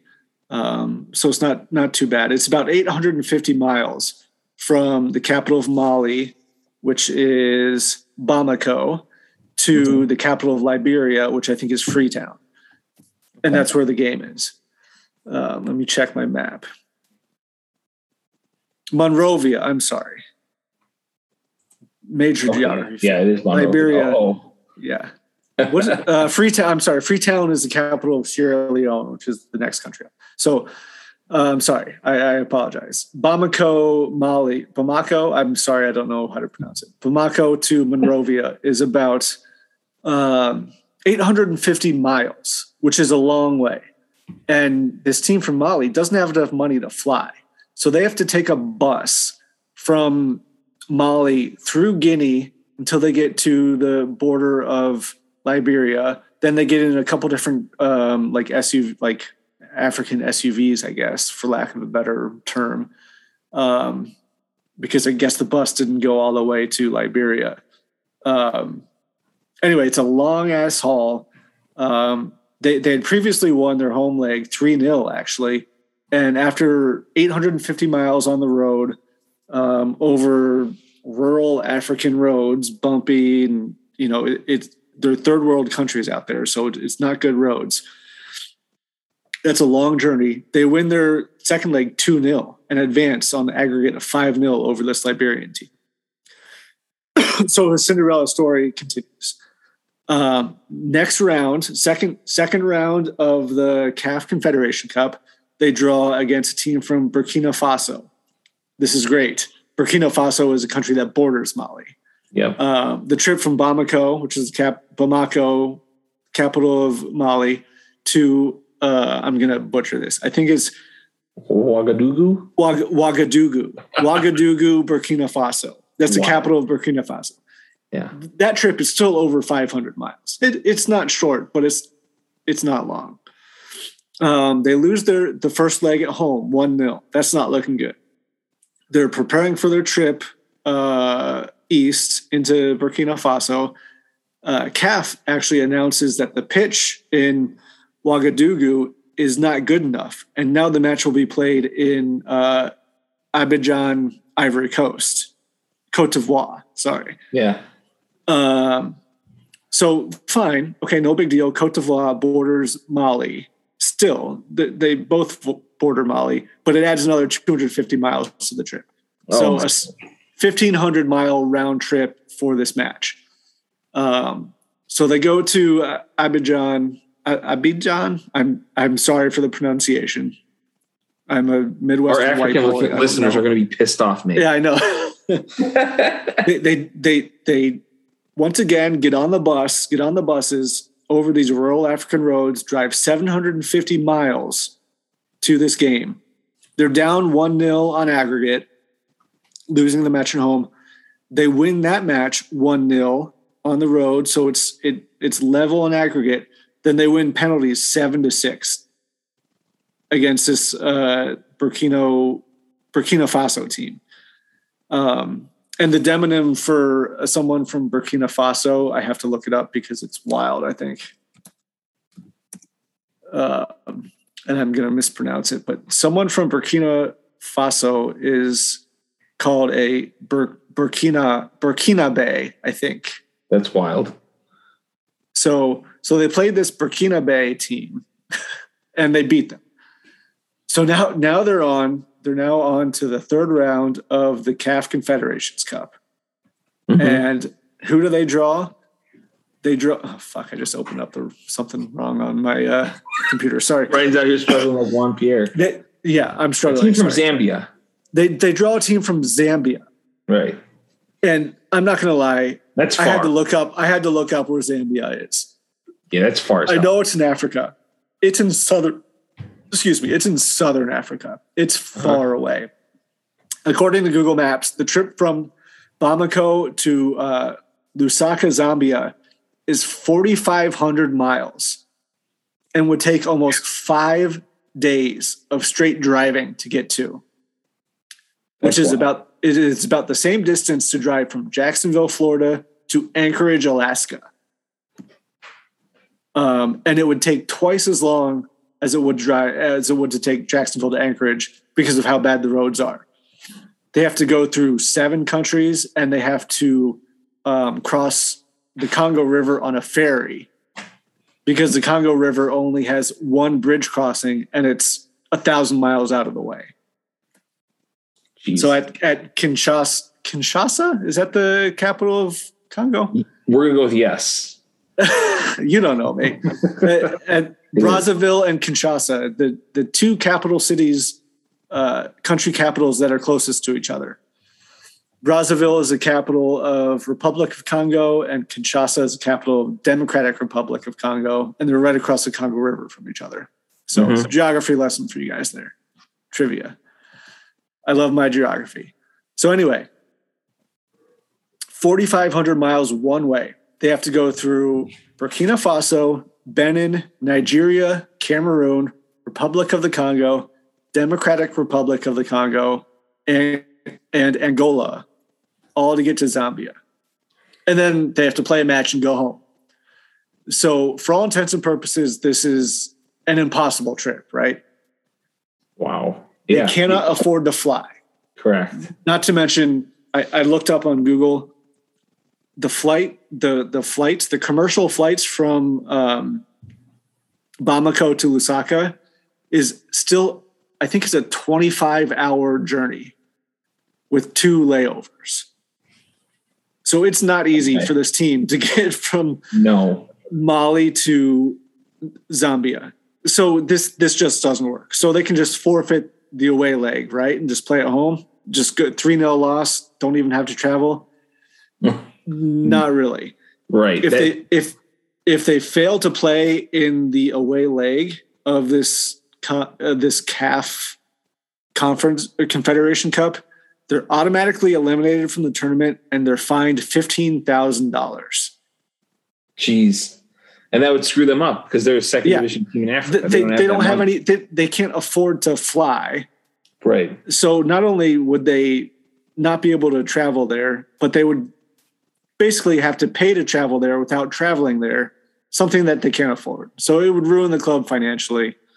Um, I haven't seen anything online if if CAF is going to help them out or the Mali Football Federation is going to help them out or if there's going to be a GoFundMe for for the team. Oh, I forgot to mention this team is called Binga FC. Shout out Binga. Shout out Binga. I'm a big Binga fan. Cinderella story.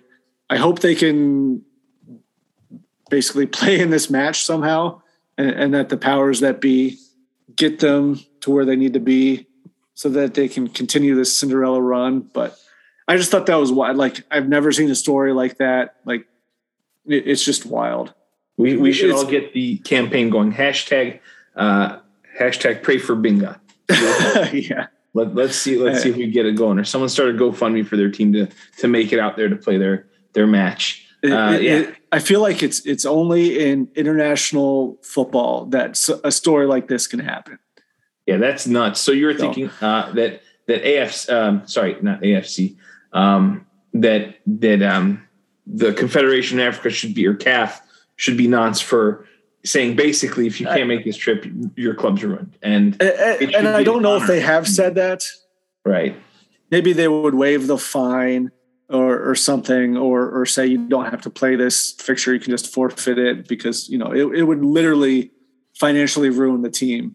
It, they would they would basically not exist anymore if they had to pay a fifteen thousand dollar fine just for Yeah. not playing in a match. So and and I feel like that's against the spirit of football, especially in Africa where it's the most popular sport in every country Mhm. um, and a team like this where you're getting this level of ex- of success just through pure talent and grit and luck, and to to be penalized for doing for being success successful is just kind of nonsense. which would then be. Or sorry, go ahead. Last thought. I, I, my last thought is that I, I I can't I don't know for sure if CAF is going to hold them to that or if there's been any support for the team or anything. So that's why I don't know if they're a true non to the week candidate for sure because you know maybe something will happen that that'll help them out. So All right, so let's see what happens with Bing FC. That's a good transition for us to discuss the the non league. But let's look at the, the last week's results. Uh, it was it was an easy victory for Henry Ruggs III, getting fifty percent of the vote. Uh, yep. Tottenham social media, so getting on the lighter stuff with 25% of the vote for um, welcoming Antonio Conte in the wrong language. Uh, Gremio fans got 17% of the vote in third place for wrecking VAR equipment. And Jeff Banks, if you recall, uh, 8% of the vote. Uh, he's the one that, that left his family for Pole Assassin, who was a stripper on Jerry Springer, and and whose whose monkey bit a child on Halloween. So that was that was fourth place as not. So they were the least Nazi people, I guess. Uh, this week we'll go to find out that it should be closer closer race. So let's find out the potential candidates for nonce of the week. You are a nonce, fella. You're a nonce, mate. and we have four, I'd say, worthy candidates. We'll start out in Astroworld, uh, where there was a, a concert. I believe that was in Houston. Uh, Travis Scott has been known to have some some rowdy concerts. Uh, you know, in sad news, many people were were hurt, crushed, uh, died in, in a, in, a, stampede kind of a, of a, manner. We talked about the stadium standing earlier and about what yeah. happened with with Liverpool fans years ago. Um, this happened here, and and there have been incidents in in concerts where this had gotten where things like this had happened. It had gotten a little out of control. I believe I read an article where which cited Red Hot Chili Peppers and they actually just stopped, told the people to stop doing what they were doing and stopped the song. I can't remember which song it was 10 times to get people not to stampede and hurt and said they would not play if people continue to act like that. Uh, in this case, apparently there's some video out there that, you know, he, he should have clearly been able to see, you know, it was right in front of him. Yep. There were people that were being taken away. Um, so yeah, you know, he obviously feels bad and I'm sure last week's winner, Henry Ruggs felt bad, but it doesn't excuse kind of the, um, the inaction. Uh, it's easy to feel bad after the fact. Right. Continuing to play. Uh, I believe one of the guys that performed there, I wish I remember the name, is, is, is helping pay for funerals for all the people that, that passed. Um, That's like the least you can do. right. And so, yeah, this is you know, Travis Scott, you know, he, he was the headliner. Yeah. So I guess he, he gets, I mean, he was the guy that they were all there during his show. Yeah. It was during his set. So, yeah there was there's my take on that. I think you probably thinking the same thing that he he probably could have or should have stopped and at least yeah told people, just, hey, yeah um, and, people, and, and, that's why that's why um, the the news of the standing area standing sections in um, England in in you know the five stadiums or five teams that you mentioned kind of seemed like bad timing because when something mm-hmm. like this happens like at Astroworld it it harkens back to Hillsborough. Yes. Yeah. And it, that's like the the first thing I thought of, which which is why you don't have standing sections in England anymore. Mm-hmm. So it, it's kind of bad timing for that. So right. Yeah. So I mean, there's one one guy, Travis Scott. Next, we move on to Damon Arnette. Uh, another two one week after a former 2020 first round pick for the Raiders, he was another 2020 first round pick. He was a Raiders a cornerback. Uh, he's been cut for making death threats on TikTok. Uh, apparently, this isn't his first run in with some off field issues. Uh, kind of going to the press release, the Vegas Raiders confirmed they released cornerback Damon Arnette after video surfaced of him holding guns and making threats to someone. Uh, he was the 19th overall pick in 2020. Uh, he, you know, he also apparently in, in the past few years has gone through I believe four rental cars is what I'm reading here. uh, he's crashed four rental cars in the span of a month in his first year in the league. Uh, so he's he's had a few he's had a few issues, um, including now these these threats online with a gun. Uh, you know what's going on there? What what what goes in in this guy's what's going on in this guy's brain? Damon Arnette. I cannot even fucking begin to imagine. I mean, he's just, just a nonce. I mean, when you're crashing four rental cars in a month, I don't know, pretty wild stuff there. Uh, you got Aaron Rodgers. I mean, this is this is pretty well cited. You know, we we had yeah. the COVID fiasco. We kind of let it settle a little bit last episode because I said, well, this might just be a personal thing, you know, that I have against Aaron Rodgers. But you know, he kind of worked around telling people he got vaccinated. He said he's immunized was the term he used. Um, and and the big issue, I guess that that I have, and I'm sure a lot of other people have uh, now, is that he was going through the different aspects of, of press conferences without a mask, of uh, attending yeah. functions without a mask that you're not supposed to do if you haven't been vaccinated. And we we can sit there and rip on and talk about Cole Beasley. We talk about you know Lamar Jackson, all these guys that say they don't want to be vaccinated, but at least they're following protocol. And so Aaron Rodgers blatantly is a liar. He lied. Yep. Um, any any thoughts from you on Aaron Rodgers? No, just a liar, straight up liar. Lost a lot of respect for him. Big time nods there. And I mean, I, Arjen has called him a terrorist, so I want to give a shout out. uh, and then finally, the Premier League itself is is now up for nonce of the week. The very league that we do our episodes about. Um, I'm not sure if many have heard, but some of the Premier League's teams were going to come together and wear away shirts at home for the Boxing Day matches. And the reason they were going to do that is so that their players can sign the home jerseys, auction them away to charity, uh, and and be able to donate that money to homeless shelters. And the Premier League said no, you're not allowed to wear away jerseys at home. And they cited saying that clubs are entitled to support charitable causes, and we encourage clubs to do so, provided is it in compliance with Premier League rules. Um, according to them, there have been many other instances where teams have tried to do this and they said no, so they apparently can't set a precedent, I guess. Uh, I mean, surely it's the day after Christmas. The EPL for one day can can let this go. What do you think? Why Especially when fuck does it matter what kit you wear? Right. Especially when no teams have come together. It's yeah. wild. If, if both teams can agree on which kit to wear, and that means the home team is wearing their away kit, and the away team can wear an appropriate kit to offset that, then why mm-hmm. does it matter what kit they're wearing? They let them especially, wear their third kit whenever they want. Especially if they're both giving money to charity. Yeah. you know, like that's the reason. It's not just for shits and giggles. So yeah. Yeah, that's pretty wild. So yeah, again, the candidates, uh, Travis Scott for for not stopping this uh, Astroworld crush, Damon Arnette for making death threats on TikTok while wielding a gun, uh, Aaron Rodgers lying about basically getting vaccinated to an extent. Uh, I wouldn't say yeah. lying. Yeah, we could say lying. Yeah. And the EPL for not allowing teams to wear away shirts to raise money for the homeless. Uh, what's your early shout this week? Uh, I, I always hate voting for the serious ones, but it's mm-hmm. just Travis. It's Travis Scott. Yeah, yeah. I mean, it is. I think that one's going to win. So to go a little off the, the cuff of what you know the, the winner is going to be and what you said because that's I think that should win. I'm gonna I'm gonna take Damon Arnette. I, I don't think uh, TikTok was meant for wielding guns and making death threats, yeah. but uh, yeah, rough rough year for that Raiders organization. But that's I'm, I'm gonna yeah. vote Damon Arnette. Although Aaron Rodgers, guys, vote for Aaron Rodgers.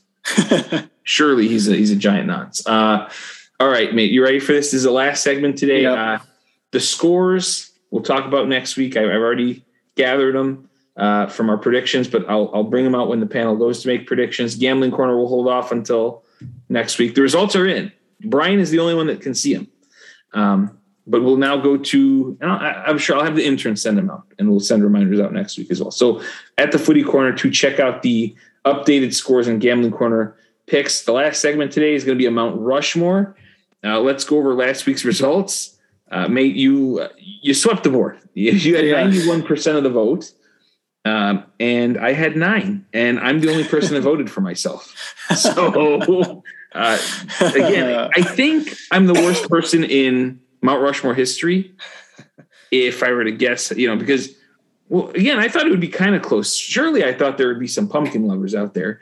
Um, I thought it would know, be close too. I'm not going to lie. It, it was the Mount Rushmore fall things and you had the, the leaves changing colors, hoodies slash sweater season, college football, and fire pits, fireplaces. Very good list. I had Thanksgiving, chili slash soup season, pumpkin spice flavors, which maybe people it's polarizing. They could have gone another way, and then new TV show season. Um, I think it was college vote. football. I think it was college football. To be yeah, honest, I mean, you had good ones. The leaf, a lot of people are big leaf people. You know, yeah, sweaters. Uh, but yeah, ninety-one percent to nine. So I'm gonna I'm gonna come out and, and, admit that was a that was a bit of an ass whooping. Uh, it only goes up from here, folks. I, have lost. I think I've lost almost the last five or six. I think I've either been in last in the panel or lost. So today we're gonna do Mount Rushmore of sports team nicknames. Take it as you may. You know, it could be a, a name that we think is really cool. It could be a name that we think is funny. Whatever you want to take away from this, uh, we're gonna go with it. Uh, Brian, since you won the last one, I'll let you choose if you want to go first or if you want picks two and three. And we work through the snake I- there. I'm going to go second. You're going to go second. I'll let you go first. I want two in a row. Well, my first one is just near and dear to my heart. It's it's unique. I think it's badass. I'm gonna go Purdue Boilermakers, man. You got Yeah. the Boilermakers nickname. So uh Top of my me- top of my list, but yeah. Yeah. It, and I have a lot of other really funny ones that I think would be good. But to me, it's there's no other team with that name. I looked at you know, there's no other team Yeah, out there. no, there isn't, yeah. And uh, yeah, it's a team I grew up uh, enjoying. So for me, it, it knocks out the badass factor, and they've got a goofy ass mascot that people make Yeah. fun of because he's creepy looking. Uh, and, and there you have it. And also, I want to give a shout out to them. I don't know if you saw that the uh, college football playoff rankings came out, and we're 19. I I was going to bring this up. Yeah, We're 19. What? Yeah, Has it, has, have they been wild. watching our games? Like 19? Okay, we'll take it. we're above Iowa and below Wisconsin.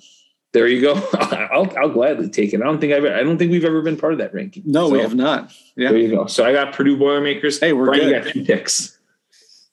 yeah. Uh, I knew you were going to pick Purdue. Uh, I would have picked them first too. Good pick. Um, Uh-huh. Cheers. I'm I'm leaning two different ways. I I think I I I have two picks together that I I don't know. Okay. I'm gonna go with the one that I always think of is hilarious and fun when I think of nicknames. And probably not deserving of a number one pick, first round pick, but I'm gonna go for it anyway. It's the Montgomery Biscuits. Oh, I did not. It's on my list. Please tell us about the Montgomery Biscuits. Montgomery Biscuits. I think they're a double A baseball team, Uh huh. and their their logo is wild. Their mascot is wild. Uh, yeah, it's a dub, the double A affiliate of the Tampa Bay Rays, and they play in Montgomery, Alabama, and their mascot is a biscuit, and it's the Montgomery Biscuits. That's pretty epic. It's fucking awesome. Okay, so the I Montgomery it's Biscuits. hilarious. I really want a Montgomery biscuit hat too. I Um, expect you to wear it in the next episode. I'll, I'll look for one. All I'll try right. to get so- some gambling money. Okay. The next one I'm going to take is a brand new team that I just think knocked it out of the fucking park with their name Seattle Kraken. Yep, I had a feeling. Yep, that was on the list. Yeah. So this is more of on the badass side of things. Yeah, it's like, just badass. It's right. Biscuits is funny. Kraken is badass. It's it's not your like like major props to Seattle for choosing a um, off the wall name like Kraken. They didn't go for some stupid generic name like Guardians or some dumb shit like Cleveland did. shout out Cleveland Indians. Yeah. or, or, you know, like Warriors or, or Bobcats or some shit like that, like some Mhm. common name. They went for something that no 100% unique, no other team has. Not to mention their logo is fucking cool too. It is. It's a really nice So- logo. I think. Yeah. Seattle Kraken. Okay. Very good picks. I I, I, am. Uh, I had the Kraken on my list. I actually didn't know about the Montgomery Biscuits, so I'm pretty happy you told me about that. Now, I'm gonna have to say because I know you have two more picks, but I'm I'm gonna pick my two in this category that uh, that are kind of unique.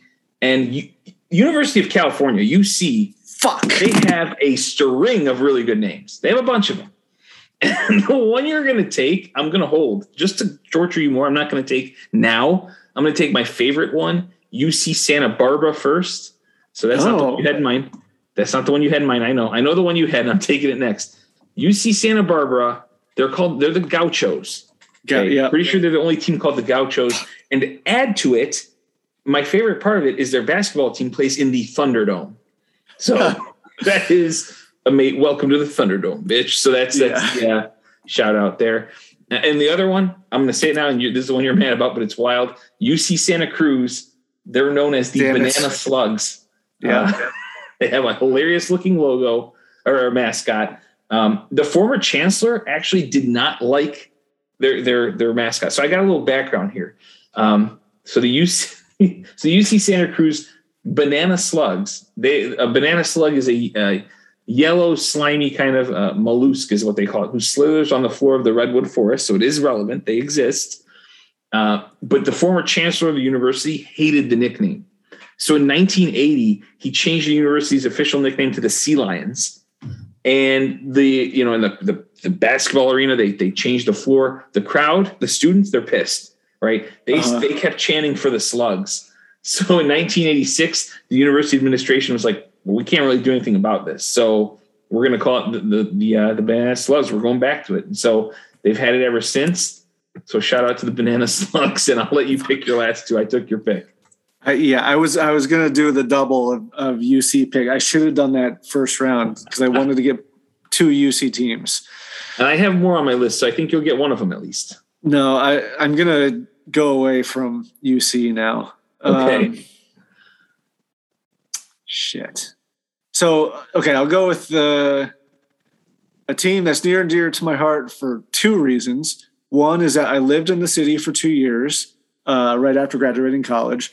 I know. Two- where this is.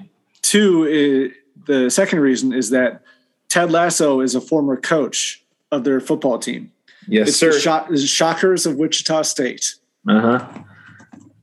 I don't Okay. think there's any other teams called the Shockers. Nope. Um, I, it, it, refers to a shock of wheat, but obviously any person knows uh, the other conno- connotation that the word shocker has.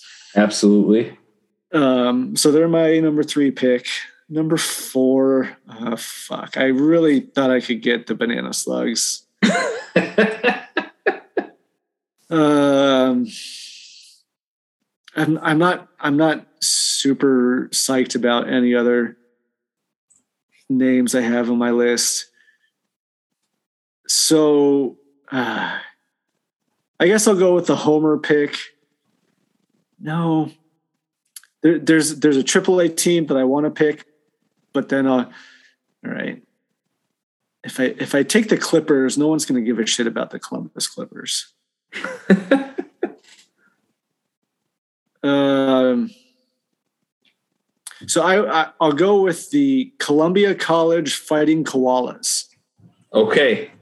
College fighting koala. I didn't know they were Columbia. College Koala. I don't think it's fighting. Is Columbia College Koalas? Okay. That's wild. I didn't. I didn't. I had not seen that one. Yeah. That's pretty good. Shit. Anything with a funny animal, that's always a good one. Yeah. I think I think that was the better choice out of that, and I think you're considering Columbus Clippers. I think the Columbia College Koalas is is much better. Um, so should I round it out, and then we'll give our Yep. potential. I- don't want to go fully UC. I had another UC. Yeah. Yep. I did too, but I skip them for now. So we'll put them in honorable mentions. Uh, I'll go with another crazy animal out there. These this team does have a fighting in front of their name. They're the Campbell Fighting Camels. Uh, so I, always I, I actually Yeah. noticed a few years ago when they were trying to make the NCAA tournament. I was like, this is wild. This team has a camel as their logo. Logo. Nice. Um, and so, yeah, the Campbell Fighting Camels is my last pick. So, just to overview, uh, Brian has the Montgomery Biscuits, Seattle Kraken, Wichita State Shockers, and Columbia College Koalas. I've got the Purdue Boilermakers, UC Santa Barbara Gauchos, UC Santa Cruz Banana Slugs, and the Campbell Fighting Camels. Uh, Yep. Any honorable mentions before we we log off here? Yeah, I didn't have the Gauchos on my list, but I had the UC Irvine Anteaters. The Anteaters. That- yep, they made my that- list too. That was going to be my my. I should have done that with my one and two pick, my back to back. Because would you have taken the Kraken if I hadn't? Uh, I would have considered it. I had the two like other ones that weren't like not as funny. I had Kraken, and the other the one I knew you wouldn't take are the Baltimore Ravens. Um, just because I thought Yeah, it was no. neat how Edgar Allan Poe is a Baltimore poet, Yeah. Baltimore poet, the Raven. I thought that was a cool story, but I knew you weren't going to take that one. No. Yeah, I had Kraken. Damn it. Uh, Kraken and you wouldn't have taken my- biscuits. Fuck, I, sh- I Kraken could and have had the Ravens were my only real like real team picks, Yeah, not like yeah, funny yeah, joke yeah. picks. Uh, I also on here had the St. Louis Billikens. Yeah, a lot of people look at that weird thing. It's actually an elven charm doll. I looked it up because I was like, what the, fuck is, Yeah. what the fuck is that thing? And so that's Shout what out my is. wife's uh, dad went to St. Louis University Billikens. Oh, really? I Played, ho- know that. played hockey there. Yep. Okay, then there's Webster Univ- University in Division Three. Have you heard of them? They're called the Gorloks. Go- yes, I saw that when I was looking stuff up. The Gorloks. Yep. Okay, I think Webster isn't Webster in uh, St. Louis too. I believe so. Yes. Yeah. Yes, if I recall correctly, I, I saw it a while ago. So yeah, yeah. Those I are my teams. I ooh, um, where are? Texas A&M International Dustdevils. That's another team out there. Uh, the Presbyterian Blue Hose, like literally a hose. So I, I think my wife's sister went to Webster University. Oh, okay. Yeah. So St. Louis uh, Billikens and Webster Gorloks is, is in the in the in law family. That's Um, wild. I'm surprised some- you didn't pick any of them. Yeah, yeah. Uh, some uh, minor league baseball shout outs uh, Toledo Mud Hens Yes. and the Lansing Lugnuts, hmm um, Akron Zips in college sports. The Who almost Zips beat Ohio kind of State fun. today? Shout out. Yes, they did. Yep. um, and then a home, Homer shout out. It wouldn't get any votes, but the Columbus Blue Jackets. I had a feeling I was unique waiting name. for you. It has a good, yeah, it's a good name. The NHL probably has the best unique names. Yeah, I agree. We'll go with that. Um, Lightning. So real quick on the Blue Jackets, it's a double meaning. Uh, one is a Blue Jacket is a Civil War fighter for the North, so anti-racism, all that stuff. So good message there. Um, but also there was a Native American called Blue Jacket in the Ohio region. I forget what tribe he was in. Oh, so I it, didn't know that. They were named after the Native American like uh, leader and the Civil War, uh, you know, nickname for the Northern fighters. Oh wow, did not know Yeah. that. Good, good, good facts to learn at the Footy Good. Corner too. Listeners, let us know what we forgot. Yeah, Columbus trying to make up for being named after a horrible monster of a uh, person. There you go. Exactly. So you knew there had to be a catch somewhere. Uh, yeah, at the Footy Corner too. Let us know. Uh, with that, any final comments? So again, we'll do scores, predictions, gambling corner at the panel episode. Um, anything you want to say to the listeners before we five thousand this one? No, nothing else this week. All been right. So with with that, let's turn it over to the guy who almost was Newcastle manager, uh, Unai Emery. Good evening, Alexa. Please to play uh, my favorite song. Good evening. Good evening.